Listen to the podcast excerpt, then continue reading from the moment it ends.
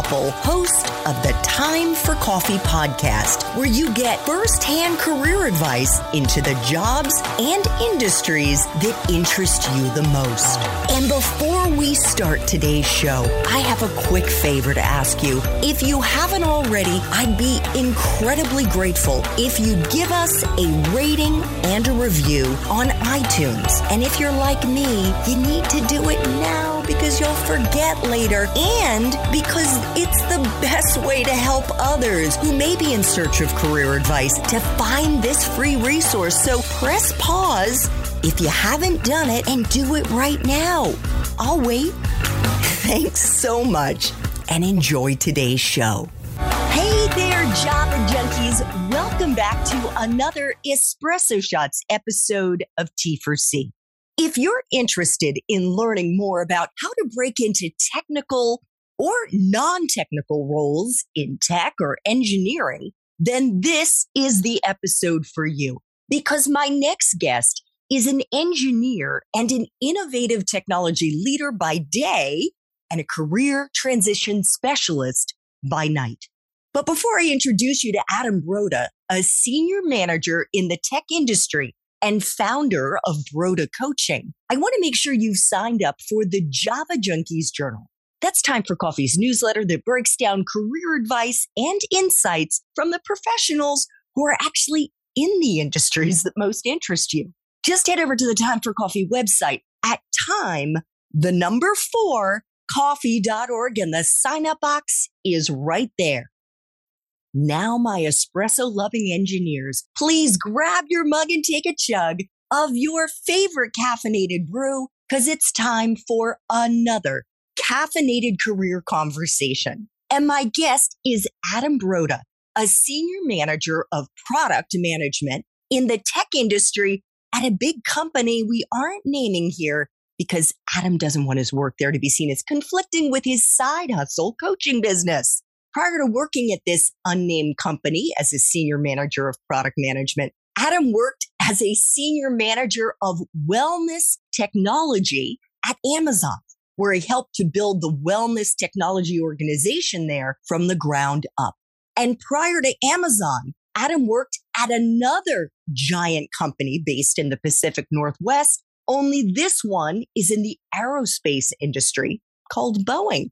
Adam started off at Boeing right out of school, right out of undergrad as a tooling engineer. And over almost eight years, he was promoted up the ranks to become a senior production engineering manager for Boeing's additive manufacturing. And I have absolutely no idea what that means. We're going to be digging into some of this in our main T4C interview. So check out show notes to see if Adam's main time for coffee episode has already dropped. Adam, welcome to Time for Coffee. Are you caffeinated and ready to go? I'm so caffeinated and excited to be here. Thanks for having me. Awesome. Well, you are not in Starbucks land this morning. You just shared with me that you're actually here on the East Coast, which is also Starbucks land, but I'm talking about Starbucks headquarters. So you're usually out in Washington state, but you're here on the East Coast to be with your in laws, I guess. That's right. Yeah, we got some exciting changes going on in the Broda family over the next couple months and taking some time to eventually line up a move. So we just had our second baby and we'll be we'll be relocating here in the next 12 months trying to figure out the details of that, but that's part of the reason why we're on the East Coast for a bit is getting some of that ironed out. Nice. Nice. So maybe we could actually meet up for a real coffee one day. I hope so. Yeah that would be awesome and i'm sure like i'm i'm good with babies so you can bring the baby with you and they sleep under the table anyway in their car seat. They're Deal. they travel well at this age. Okay so we are going to focus these espresso shots adam on breaking into entry level roles either in engineering or non technical positions in the tech industry or beyond what does that encompass? I think it, it, it the most important thing to discuss when we talk about transitioning is is the start and then the path. I talk about this a lot, but you really need to define what good looks like. before you begin a job search because it's a lot of time. Time is our most valuable asset, and you don't want to end up in a career that doesn't set you up for long term success. And I have clients that come through the door that have this problem, right? That let's just say they guessed wrong the first time, or maybe the first, second, and third time. And now they're making that transition because they want to reset. The closer you can get to what good looks like, the better. So frame that conversation the way I do that is there's four pillars, right? Try to find a job that allows you to work on something you're passionate about, a job that allows you to work on skills that you are good at, right? Find a find a role that allows you to do things that you can excel at. It's going to make the next job easier. Find an environment that fits for the work life balance you want, whether that's fully remote or hybrid or you're in an office or a research lab, figure that out. And then the last one is compensation, right? You could have all three of those other pillars and not be compensated fairly, and you've got a problem. So that's really what I would say is start out with. And then the next component is defining that path. And I think that's what we're going to talk about through the rest of this interview.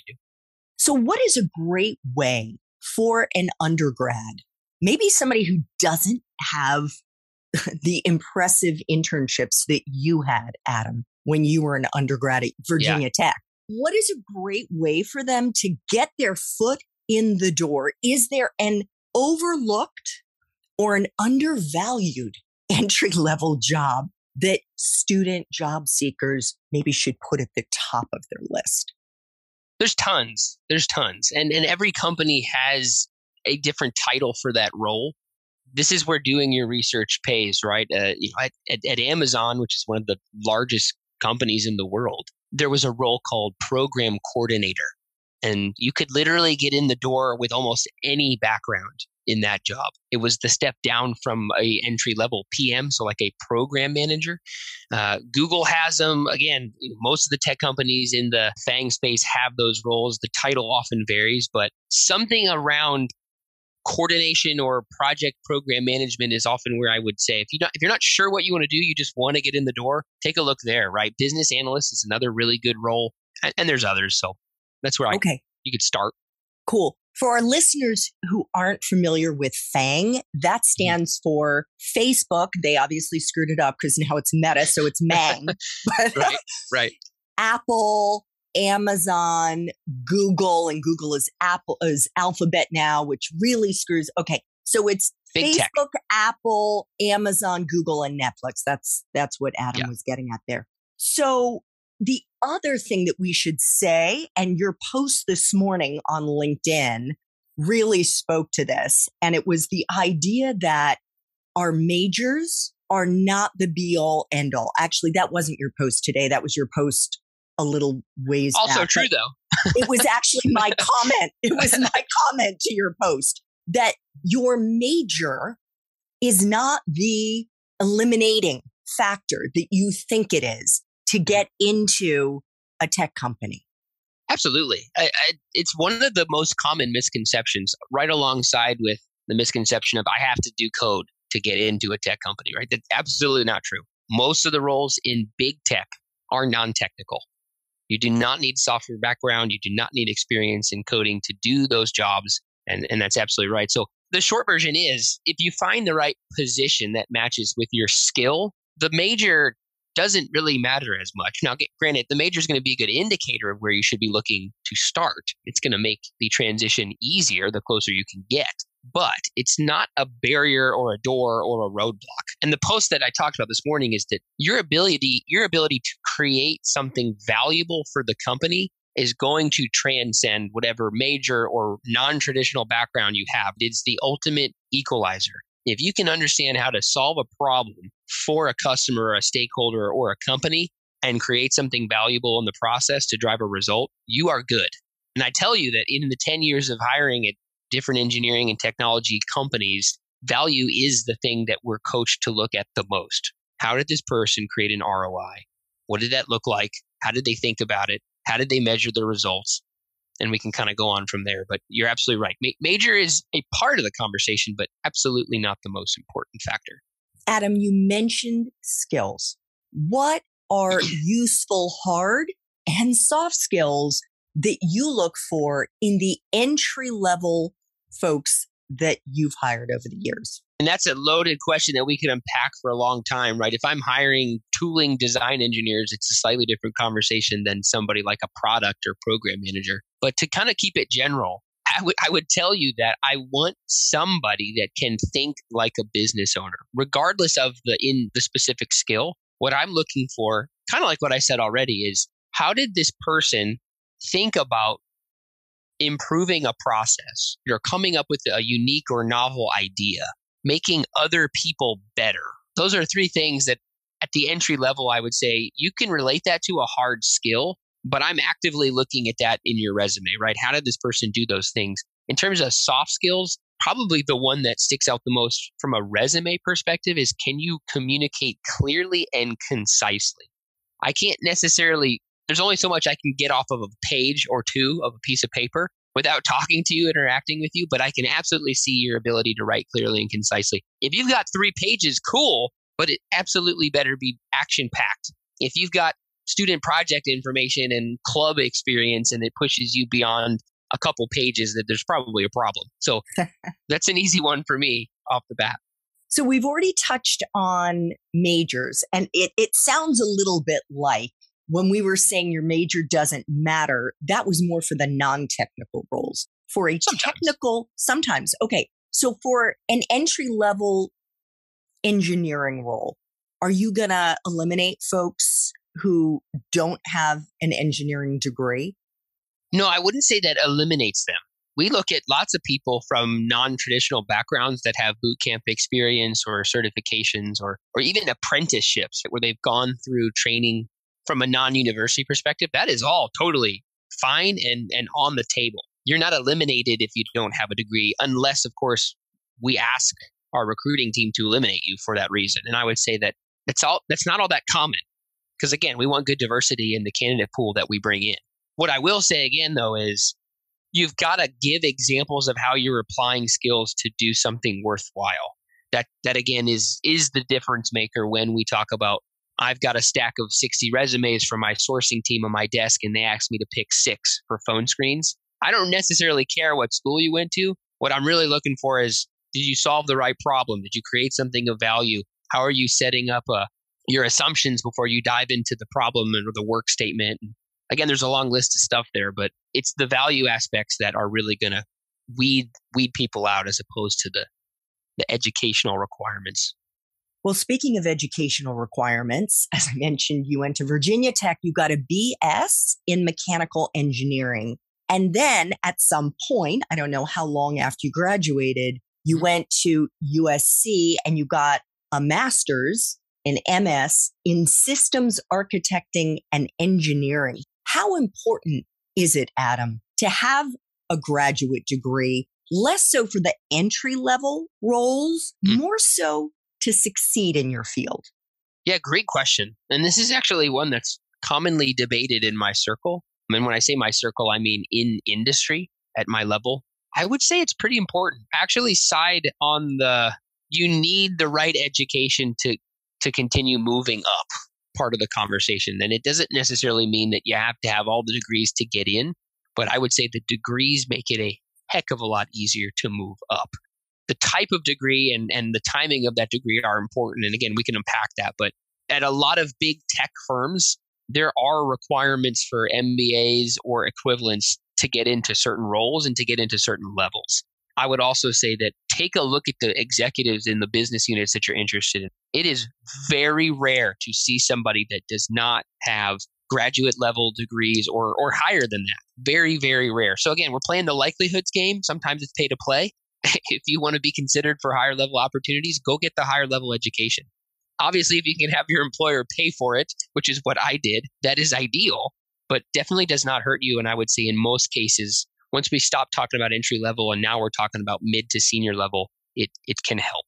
So you got a master's in systems architect and engineering. Are you using what you learned in that master's now at this tech company? Because I'm guessing you got that master's while you were at Boeing. That's right. Yeah, I did. Man, that's another loaded question. I, I would say that the, the ME degree I got for my first job. I, I went and did mechanical engineering. I got a mechanical engineering job. I designed tools and equipment.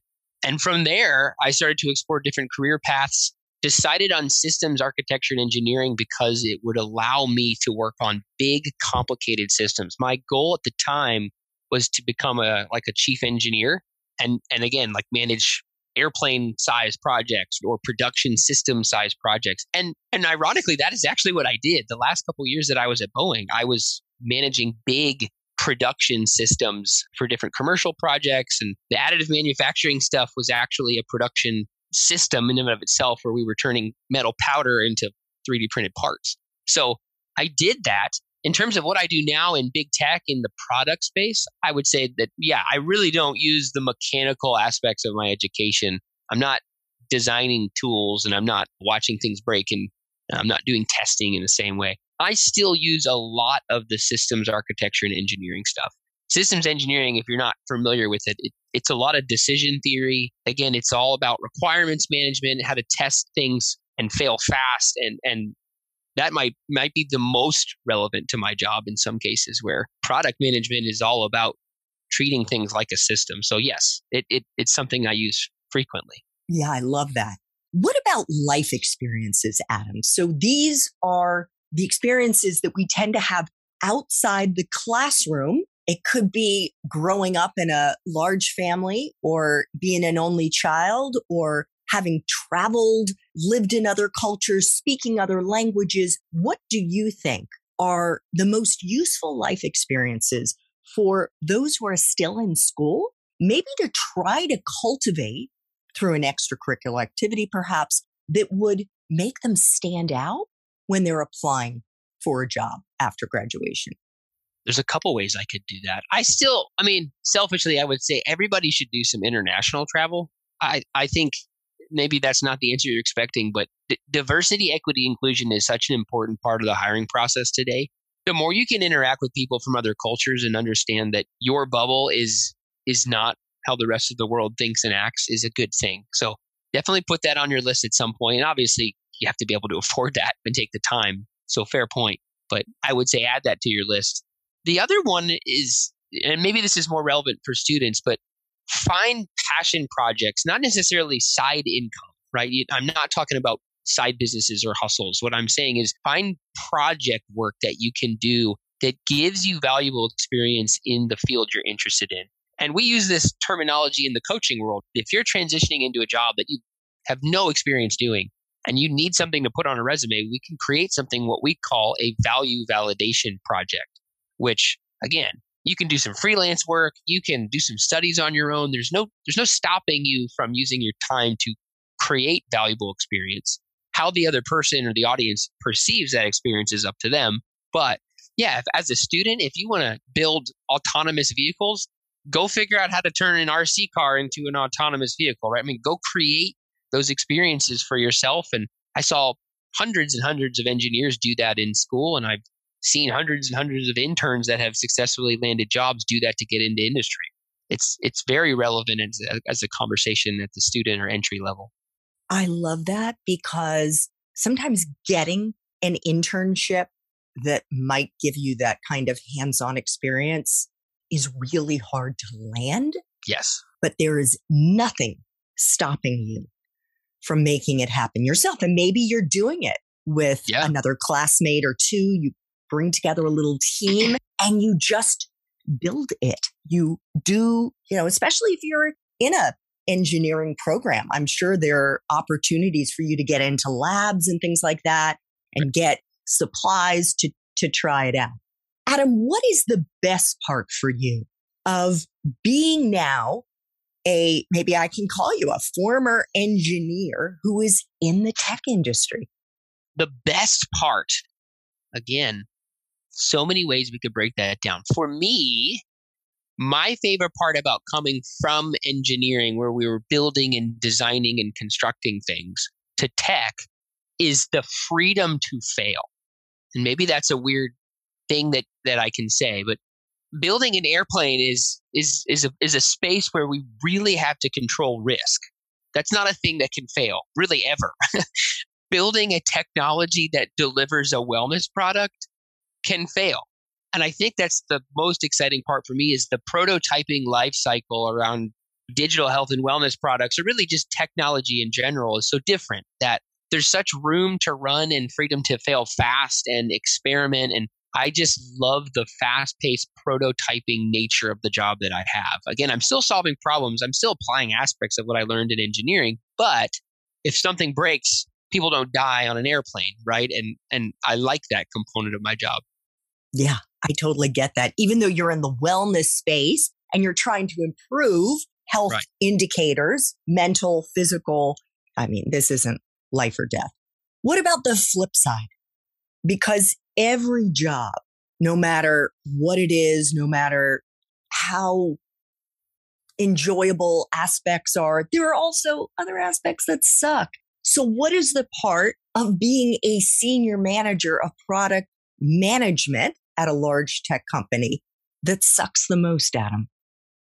There's not a lot of things that suck right now. I, I think, in the grand scheme of things, I really do love my job and I'm very appreciative of of the people I work with and the, the problems we get to solve. Our technology makes people's lives better. That's pretty cool to say. I miss the hands-on design and creation component of engineering from time to time. That some of that is COVID too. Like every every aspect of my job has kind of moved virtual, remote, and I don't see people as often as I probably would like to. But I miss getting my hands on things and and testing and putting them together. But but again, I think I'll I'll trade that away any day for the flexibility that this new job brings me. I'm not locked into an office or a specific space, and I love that more. But yeah, there are times where I miss making something like I, I used to a long time ago.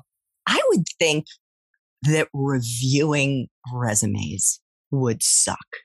I mean, I know a big part of your job is reviewing resumes that recruiters have brought you. I just listened to an interview that you did, a live interview on LinkedIn. And one of the things you said is like, you're looking at maybe recruiters giving you 60 resumes that they've narrowed down.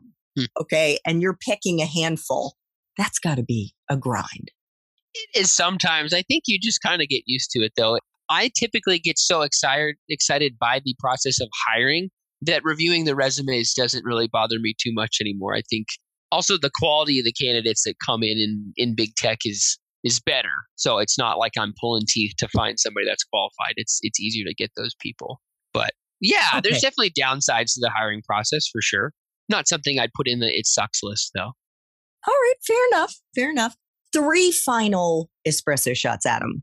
Yeah. What what is the best career advice you've ever gotten? The best career advice I've ever gotten. The the advice that I've tactically actioned in the best way was create a career log. I got that from my mentor in my first year at Boeing and he said, "Write everything that you deliver from a results perspective down. Keep track of key names, write their email and phone number, any project work, anything that's worth noting write it in a career log. And I can tell you that I have carried that same career log with me for the past 11 plus years, and I use it all the time. If I need to write a resume, if I need to write a LinkedIn message, if I need to build content or material, I pull out of that career log. It is something that is extremely valuable to me. So I maybe love that. that. I love that. And so I would also think when annual reviews come up, mm-hmm. you've got at your fingertips your impact that's right. That's right. It's not hard to recall the data that that I've either created or delivered because I've written it all down. So exactly. Even Fantastic. company to company, right? I can go back and say, okay, well, that's what I did at Boeing, right? I can do this again. Amazing. So, what movies, if any, or Netflix, Amazon, Hulu shows or books, Adam, do you think accurately depict your profession? my profession in terms of the coaching or the the, the product stuff? Which the day job. The day job. Okay, so the product side. I'm going to go with the Mandalorian. That's a pretty good description of how product management works.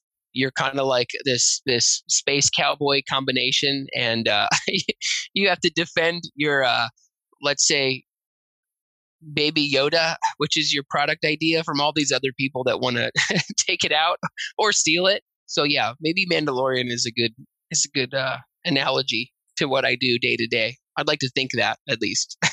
I'll, I'll, feel nice. better about myself. okay. All right. We'll drop that uh, link in show notes. Final espresso shot. What would Java junkies be surprised to learn about your profession, Adam? I think there's a lot of things that would surprise people. Probably the amount of time that I spend writing and or reading research papers is is something that would surprise most people. Product is a cool space. You do a lot of brainstorming. You work with brilliant people from all over the world in different skills and and again, I love that. But a lot of it at my level comes to me in the form of a research paper. And I'm, again, critiquing someone's writing, critiquing someone's idea, critiquing the data that justifies why I should fund what they want me to do. It's a lot of time with paper. So that might be surprising to people totally surprising. I would never have guessed that. And also the fact that you would be critiquing their writing. That yeah. I find really interesting. So, Adam, as you've heard, has a day job. His night job is Broda coaching. Where can people find you, Adam? You can find me on LinkedIn. That's the best way. I got, you know, I just search Adam Broda and I probably one of the first that will pop up. I also have a website where all of our coaching information is and a detail on our services, and that's brodacoaching.com. Either of those places is a pretty good, pretty good chance you'll get me. Awesome. Adam, I want to thank you so much for making time for coffee today with me and the T4C community. This was terrific.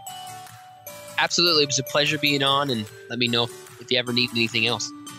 Thanks so much for listening to this latest episode of T4C. And if you're interested in learning more about my coaching services for confused college students and recent grads, feel free to check out the Time for Coffee website under the coaching tab at time, the number four, coffee.org, or text me at 202 236 5712. That's 202 236 5712. Thank you.